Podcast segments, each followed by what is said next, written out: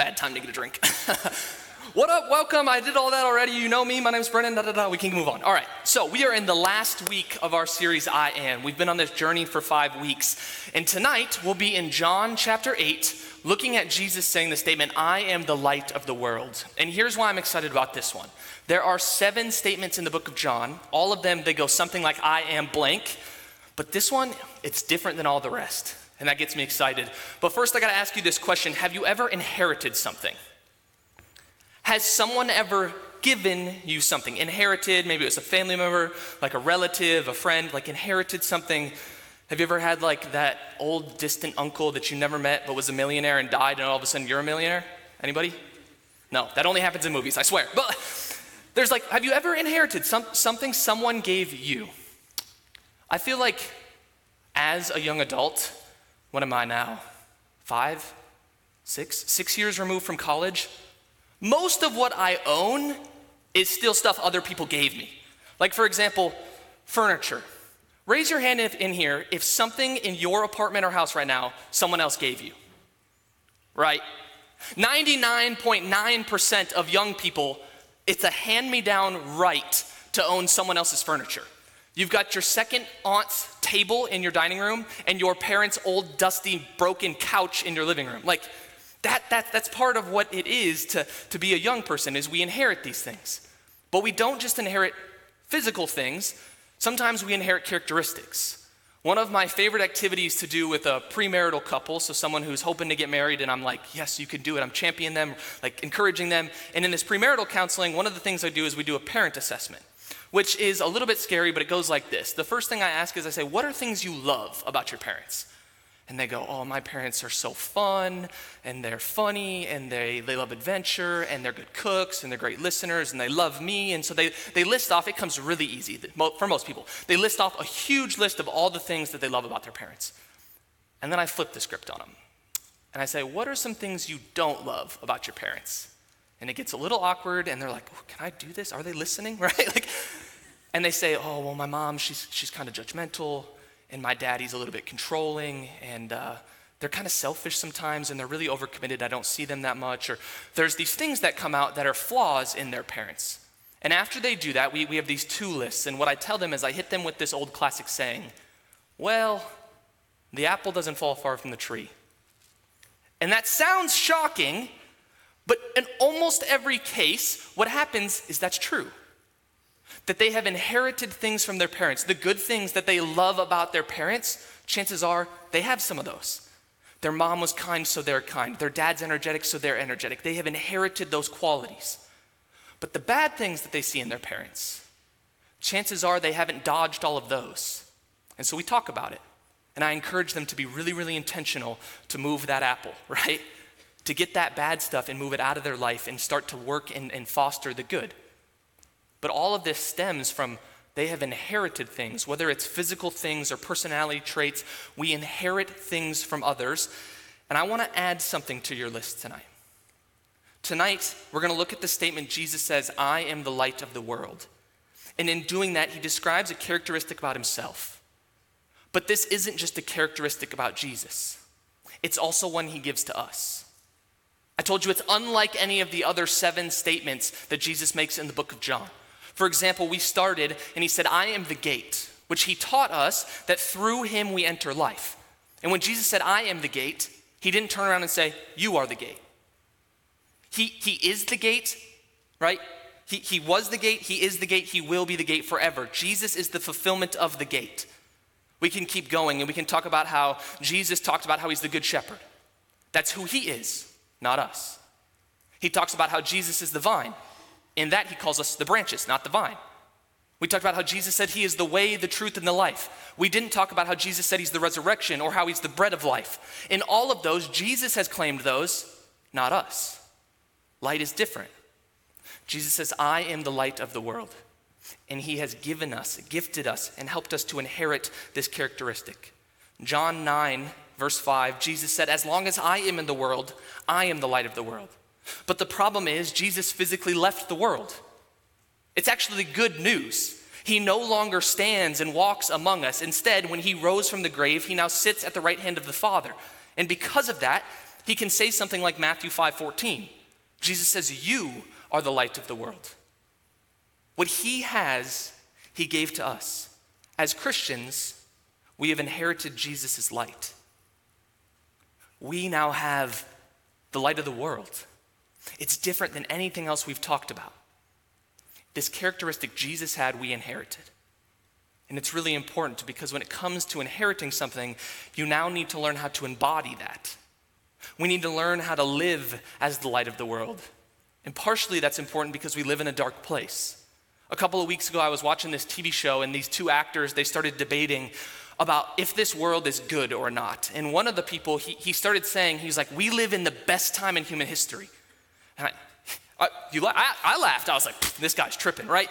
But he started to go through. He said, think about all the comfort you have, the luxury, the access, the education, the medicine. He was going off. He's like, think about this. Nobody else has had these things. And so I started to think about it. And I started to think about, of all things, Kraft thick and creamy mac and cheese. Yeah, can I put you on for a second, right? Throw out the old Kraft. The new Kraft is here, thick and creamy. You can get it at Walmart. And I will walk in, and for a dollar, I can buy this mac and cheese. People in past days had to go to a field, harvest some wheat, maybe? I don't know. I don't know what noodles are made of. They harvest some wheat, they go out, they milk a cow, they somehow turn that into cheese, and that's how they make mac and cheese. I wouldn't make it in that era. I need Walmart. I do. I would die and not survive. My wife, we are both goners in this new era if we had to make our own mac and cheese. But thankfully, I've got Kraft. We live in a beautiful time. But at the same time, on the flip side of that, is there's still darkness in our world. From the global scale of genocides and terrorism to the brokenness inside every single human heart, there's still brokenness here there's still darkness in the world we live in.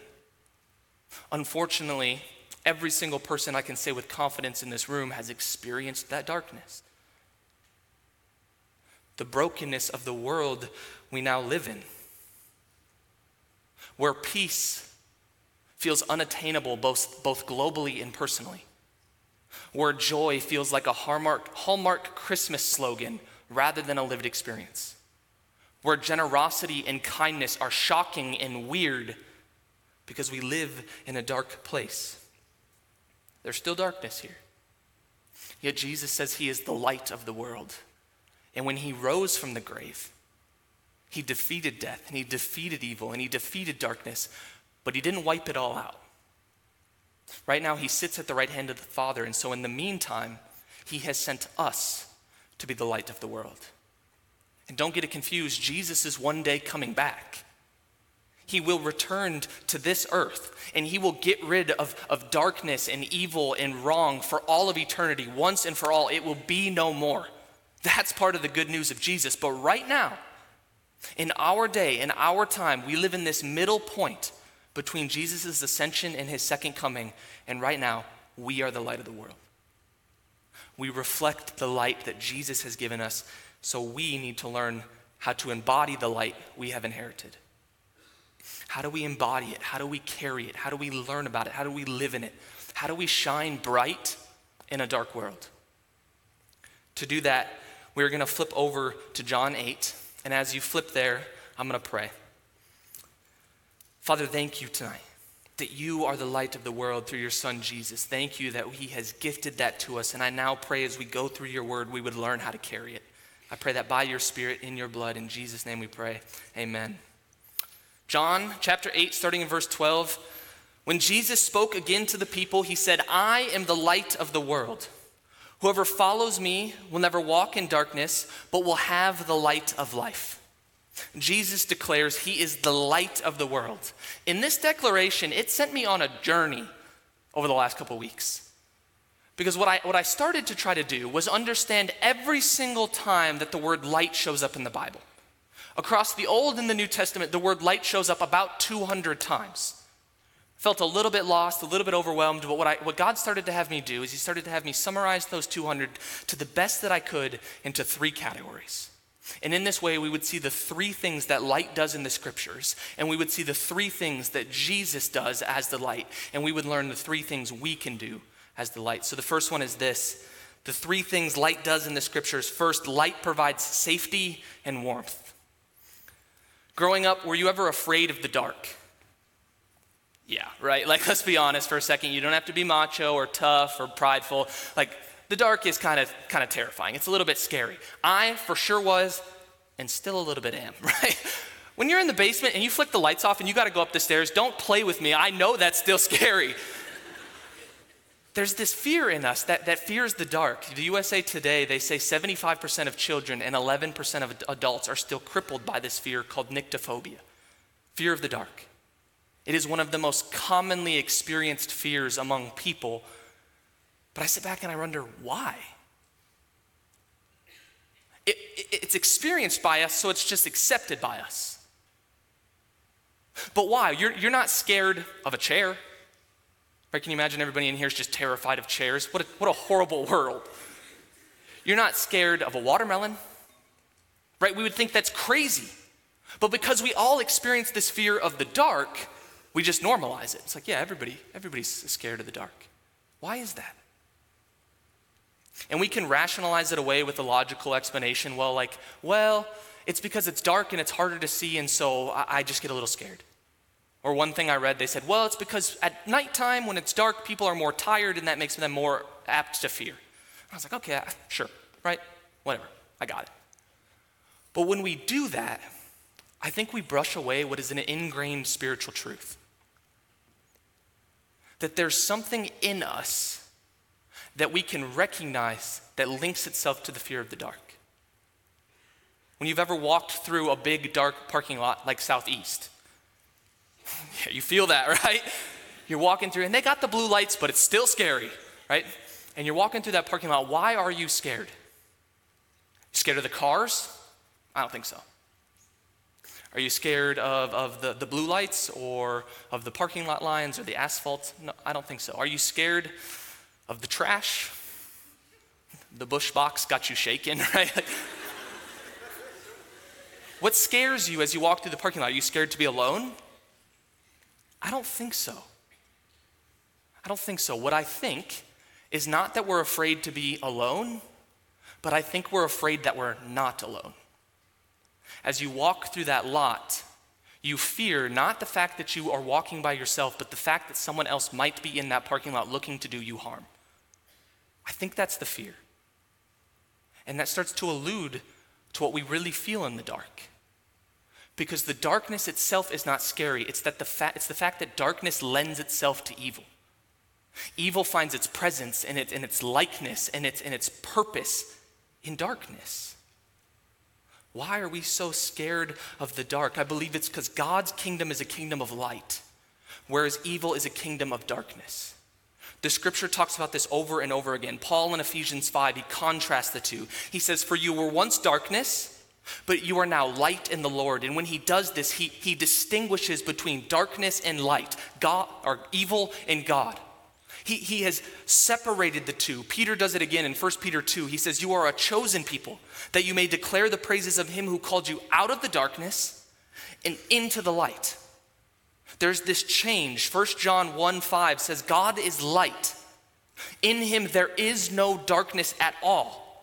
And on and on and on it goes. I could pull you 50 verses from the text that lay out this idea that darkness is associated with evil and light is associated with God and his goodness.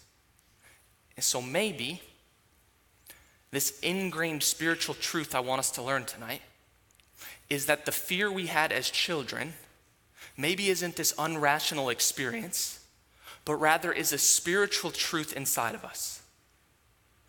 Because do you recognize your divine purpose? The reason we are here is to be in relationship with God. And God is light.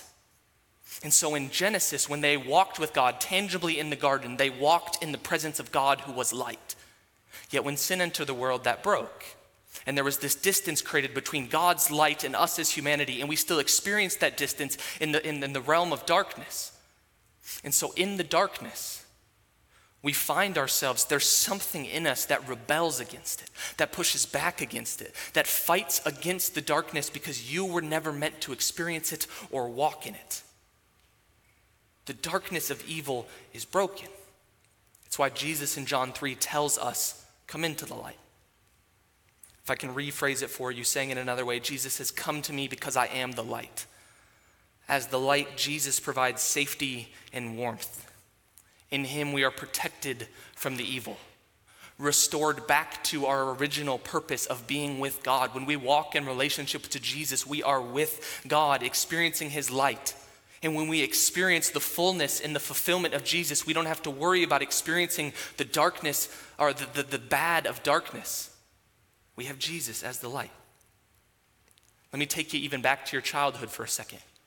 When you were in your room and you had that fear of the dark, what brought you peace? What brought you peace in the midst of the darkness? For some of you, I want to guess it was a nightlight. This tiny little thing that plugged into the wall, and for some reason, it gave you peace. I want to tell you when light shows up in darkness, it provides safety and warmth. To talk about warmth, I think about bonfires. Anybody love a good bonfire? Yes. Bugs? No. Smoke? No. Bonfire? Yes. I love it. A year ago, I built a bonfire in our backyard, and over this last summer, I had countless bonfires with people. And every single time I'd sit there and I could feel the warmth on my face as I sta- stared at the lights, as the flames danced around, right? It's just mesmerizing.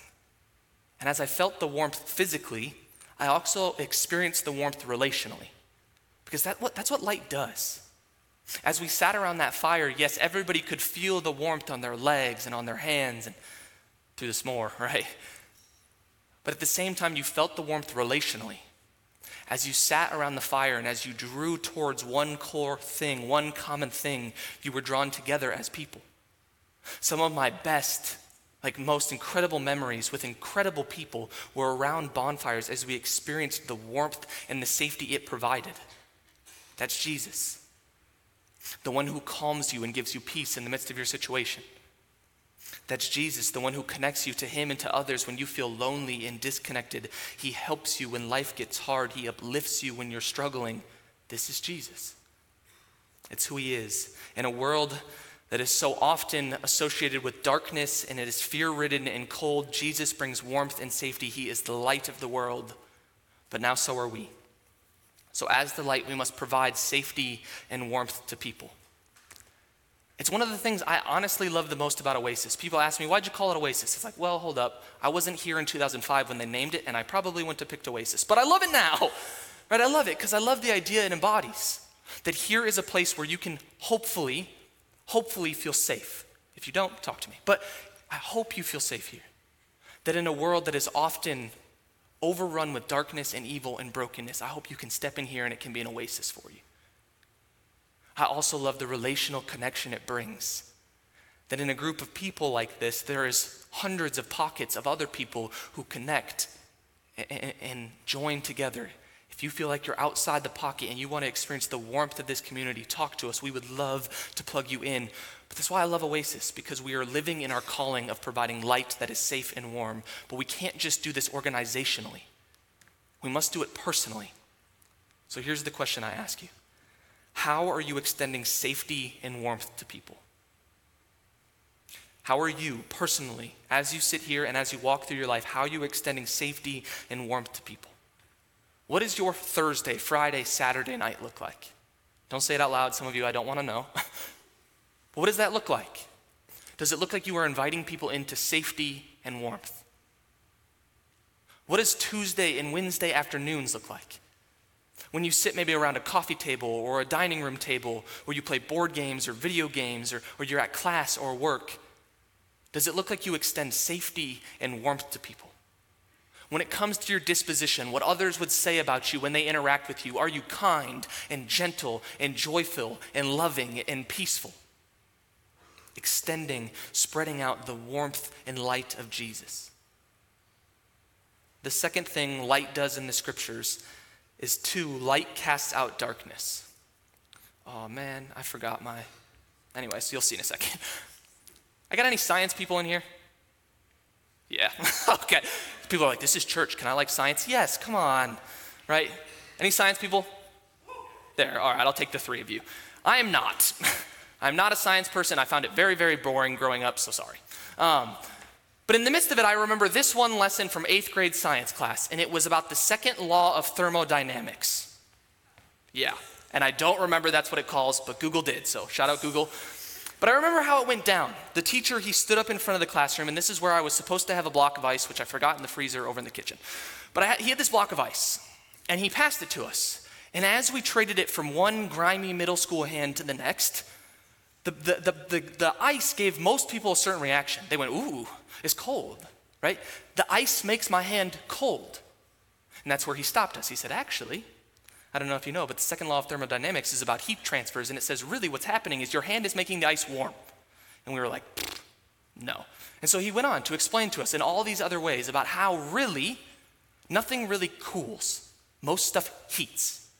Right? Even when you were touching that ice cube, what was happening is the heat was leaving your hand and going into the ice. And so your hand was feeling this cold sensation because heat was leaving it. The second law of thermodynamics, right? I taught you something tonight. But in that, he corrected us and he said, This is what actually happens. And he started to teach us that the reason that happens is light is the power source. It is, it is the overpowering source. It is the, the strong one over, or I mean, heat is the strong one over cold. So that's why heat moves. And I love that analogy that now connects to light. That light is the powerful force, light is the dominant force, light is the strong one. This is what happens when light overtakes darkness, when light casts out darkness. That in a moment like this, with a room full of light, for darkness to come in here, we must remove the light. And in a room of darkness, do you know what just happened? We removed the light. The darkness did not force its way in here, it had no power to do so. The darkness was not able to overthrow or overcome the light to get in here. For, uh, for, for darkness to come in here, we had to remove the light. And just as easily, we can bring the light back. And what happened there is darkness had to leave, it didn't have a choice. We chose by the power of light to overcome darkness, to cast out darkness. Light is the powerful force. First John or John 1 5 says it like this The light shines in the darkness, and the darkness can never extinguish it. As the light, Jesus shines in the darkness, and it has no power over him. As the light, Jesus shines in the darkness, and it has no power. When he shows up, darkness flees. Jesus is the dominant force, he is the powerful one. The light is casting out the darkness always and forever. The two never coexist. Light and darkness, they don't intermingle. It's why in John 8, Jesus said, Whoever follows me will never walk in darkness. To follow Jesus as the light means we can't walk in darkness. His very presence in our life casts out sin. But let me clarify this doesn't mean you won't ever sin. We live in a broken world with darkness where there's temptation and where we're fallen human beings. And so praise God for his redemptive grace that has saved us. Thank you for his spirit, which empowers us to live in a new way. But we still struggle. Sometimes we still sin. And when we do, I encourage you confess, repent, turn back to God and live in his light. What Jesus is talking about here is not the random mistake we make. Jesus is calling out the pattern of our lives. He says, Whoever follows me will never walk in darkness. To walk in darkness is to consistently, openly, and unashamedly choose to live in sin. If that describes you, you aren't following Jesus. As the light, we don't live in sin. If you consistently live in sin, meaning you know God has outlawed that for your own good and your thriving and your protection, but you choose it anyway, you aren't following Jesus. If you openly live in sin, meaning others have come to you, and as your brothers and sisters in Christ, they said, Hey, I don't think that's God's best for you. But you don't listen to them and you repeatedly go back to this thing, openly choosing to sin, you aren't following Jesus. If you publicly and unashamedly choose sin, as you post the pictures on your Insta, as you celebrate it in front of others, as you brag and you boast, as you choose to welcome the kingdom of darkness, I'm telling you, you don't follow Jesus. Again, this isn't the random mistake, it's the pattern of our lives Jesus is hitting at. Is the pattern of your lives walking in light or in darkness? You can't be a Christian and get drunk all the time. You shouldn't be a Christian and get drunk ever. You can't be a Christian and gossip about your friends all the time. You shouldn't gossip ever. You can't be a Christian and constantly be comparing yourself to others and beating yourself up and lowering your self esteem and, and deciding you aren't worth it or valuable. That has gone against what God's best is for you. He has told you you are loved and cared for and created and known and that you belong. And so when we choose openly and unashamedly and consistently to live in a different way, we have chosen a way that is not light in Jesus. Light and darkness, they never coexist. Light casts out darkness. The third thing, and can I have Al? I think I left my phone on the ground. Will you bring that up to me? Uh, also, she, she, we got home last week and she goes, You called me Al in front of everybody. Her name is Allison, but I call her Allie, which is now Al. So, yeah, thanks. She's like, People probably think that's weird that you called her Al, but that's okay. The third thing light does in the, in the scriptures is light shows the way. Do you remember a time where phones didn't have flashlights? How did people do it? like, literally, I don't understand how I use my phone flashlight constantly. Like, sometimes I use it so much it likes to be on when it's in my pocket. Like, I drop my, my keys under the car seat and I'm like out there with my phone. Right? I try to get a pair of socks that I forgot when I was getting dressed, but my wife's still sleeping. And so I sneak in with my phone. I, I walk into a room and I'm too lazy to flip on the lights, but I gotta grab something phone flashlight. Do you remember a time where this wasn't a thing? I, I, I can't even believe that. But that's the beauty of light. That light shows the way. Without light, we would never know how to get where we're going, and we'd never know what to, we'd never be able to find what we're looking for. As the light, Jesus shows us the way. Without him, we'd never find what we're looking for. What are you looking for? What are you searching for?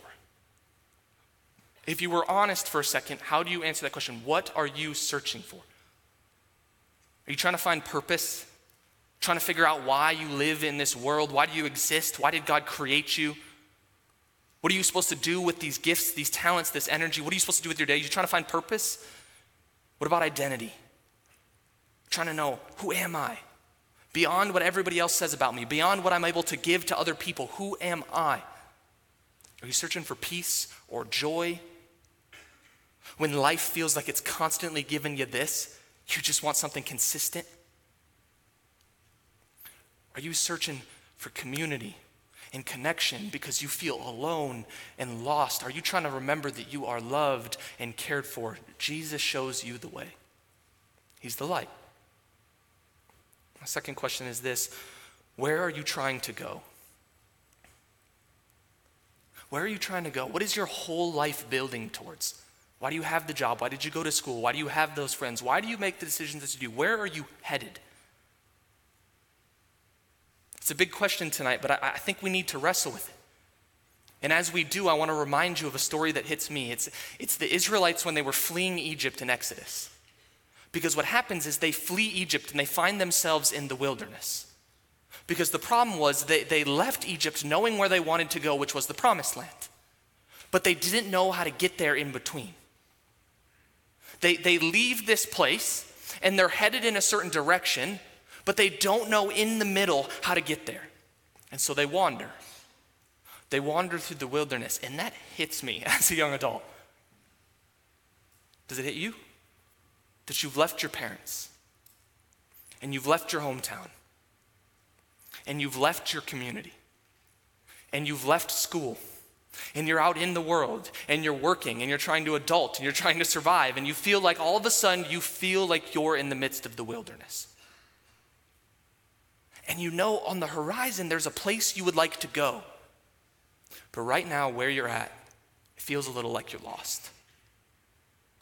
Jesus shows us the way. He is the light. As the light, we also have to show others the way. We need to point people to Jesus.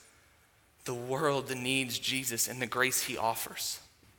So think about a person right now who in your life doesn't know Jesus.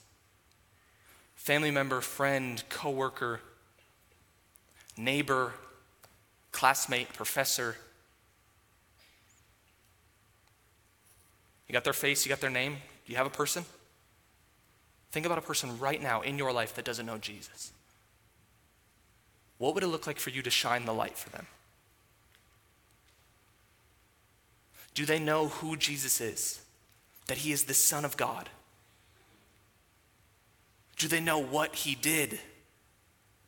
That as the perfect Messiah, he died a sinner's death so that he could rise from the grave. Do they know those things? Maybe you start there. Share the gospel with them. Maybe they do know those things, but they need to be reminded by you because God has uniquely placed you there. Maybe they're wrestling with other things, and God has sent you there to be the light to that person. For that person, you're thinking about right now what does it look like for you to be the light? Tonight, Jesus is the light. Yet ultimately, He has helped us to inherit that. He is empowering us to walk in it. And so we get to carry the light forth in the world. We get to provide people safety and warmth. We get to provide we get to cast out and push back against darkness. We get to show others the way because that's what Jesus did. It's what he did, he's what he's called us to do. And so one last time I want to take you back to John chapter 8 verse 12. Jesus says, "I'm the light of the world. Whoever follows me will never walk in darkness, but will have the light of life." I love the possessive language there. You have it. Christians in the room tonight, you have the light of life, the light of the world. What does it look like for you to carry it? What does it look like for you to walk with it?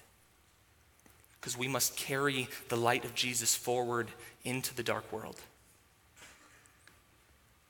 And here's how it looks sometimes that sometimes it just needs to start with one. One person in your classroom, one person in your family, one person in your workplace, one person at your dorm, one person in your, in your room situation. And when one person shows up, they start to invite others into safety and warmth, and it multiplies. And as we invite people into safety and warmth, more people catch it. And as more people catch it, right, we go and we cast out darkness, and more people catch it. All right, has anybody in here caught the light? And as more people catch it and they experience the light of Jesus, we go out and we tell more people about it. We tell more people about the light of Jesus and we invite them in. You guys have the light? Show me the light. Show me what you've got for the light. Because here's the thing what starts with one catches to many. What starts with one catches to many. What started with Jesus has been passed to us, and it's our job to carry it into a dark world. And so look around for a second. Look at the power of light in the darkness. Look at the power you hold to bring change to our world. That's my prayer. This is my prayer for us that we bring light to the darkness. Let me pray.